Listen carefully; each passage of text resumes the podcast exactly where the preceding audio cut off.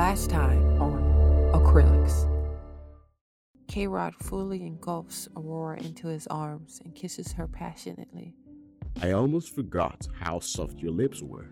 Aurora reaches around K'Rod's head, gripping a handful of hair where she tugs and pulls it backwards and then begins to kiss him. She jumps into K'Rod's arms, where he then takes them to the bedroom and they make love. Acrelix, Episode 9. Vince has made his way to a police station where he is talking to a police officer about his encounter with K'Rod. So, you're saying that your friend willingly left with a man you think to be a killer? No, she didn't willingly. I mean, yes, she did, but I think she was trying to protect me. What makes you think he was a killer? Because he nearly choked me to death, all the while threatening to snap my fucking neck. Sir, I'm going to have to ask you to lower your tone. It's late and I know you're upset, but I'm only here to help and I can't do that if you have any more outbursts. I'm sorry, I'm just worried about her. Maya, your friend slash coworker, left with this man after he assaulted you. But he called her Aurora. Aurora? Do you know why he called her that? Wait, she said that was her name. You're not making any sense. So her name is Aurora, not Maya. Can you describe the man she left with? The psycho was a little taller than my height, dark hair and his his eyes. What about his eyes?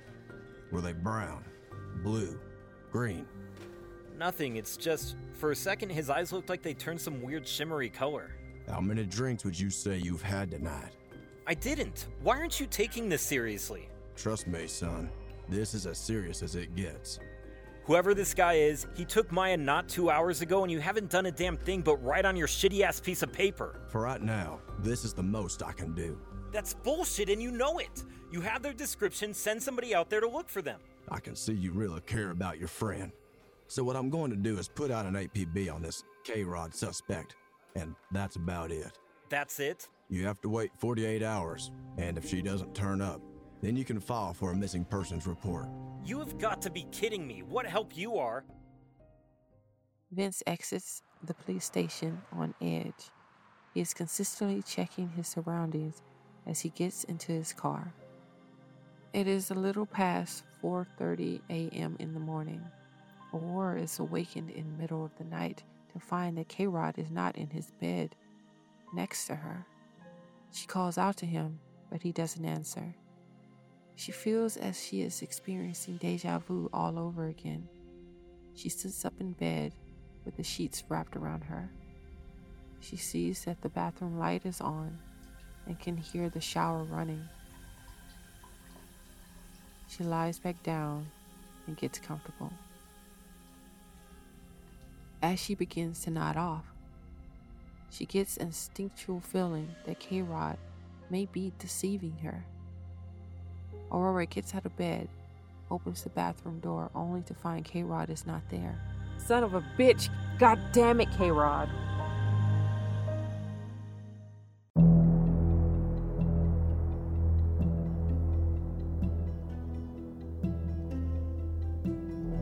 Something about the things that Aurora said to Vince made him feel unsafe to go back home.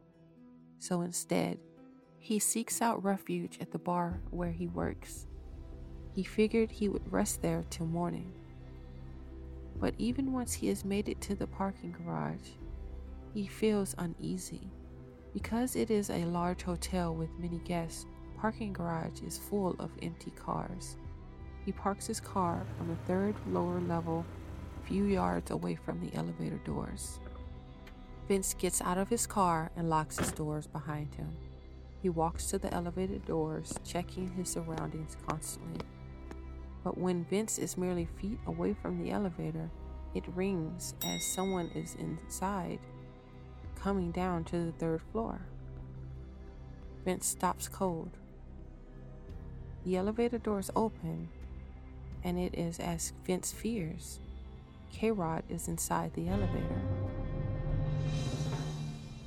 K'Rod, whose face is looking downward as the elevator's doors open, slowly looks up at Vince with a grin on his face. Hello, Vince.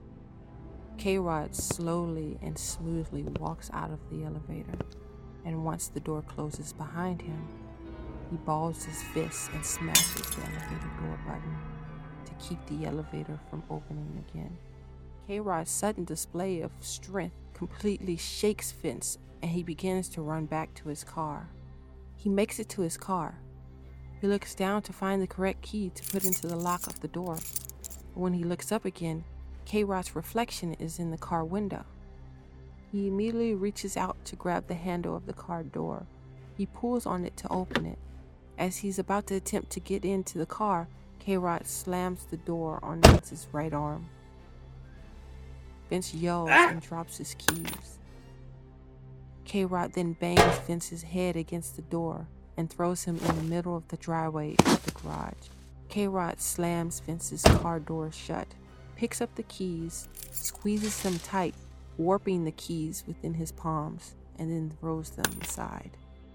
Vince is dazed for a few seconds. How could she have any interest in you? You're pathetic.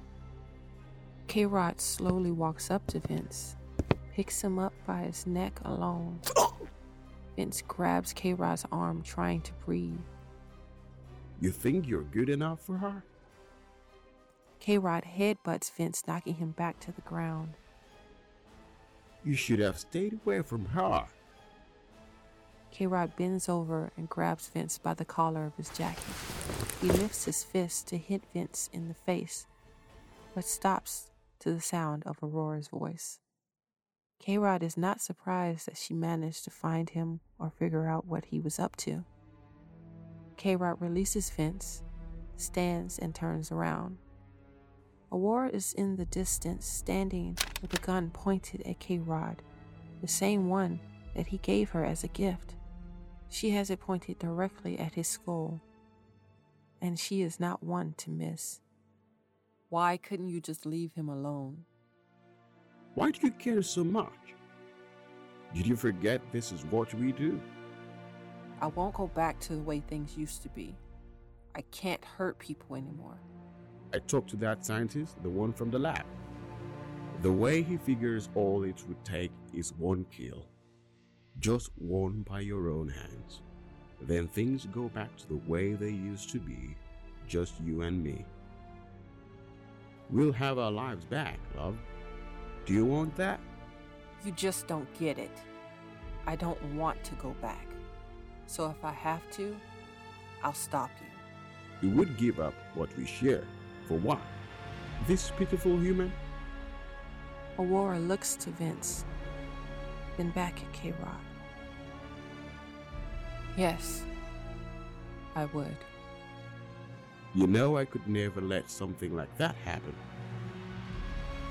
Aurora takes a few steps towards K'Rod as he turns around back towards Vince. K'Rod, don't make me do this. Do what you have to do, Aurora, because that is actually what I'm about to do. K'Rod balls his fist to hit Vince. And as he is about to swing, there is a large gunshot that echoes the chambers of the garage. Aurora has fired a shot into K'Rod's back. It takes K'Rod only a second to realize what has happened. Never did he expect Aurora to actually shoot him. Vince, run! Vince gets up and runs past K'Rod towards Aurora. Get as far away as you can. I won't leave you again. Trust me, I'll be fine. Now go. Go! Vince begins to run towards the second level of the parking garage. K'Rod stands up straight and turns around to face Aurora. He starts walking towards Aurora with no indication of pain from the bullet wound within his back. K'Rod walks up to Aurora, close enough where the gun is pressed against his chest. Aurora is not a fool. She knows that pulling this trigger is the only way she can save Vince because K'Rod will never stop until Vince is dead. Stay tuned for the next episode of Acrelix.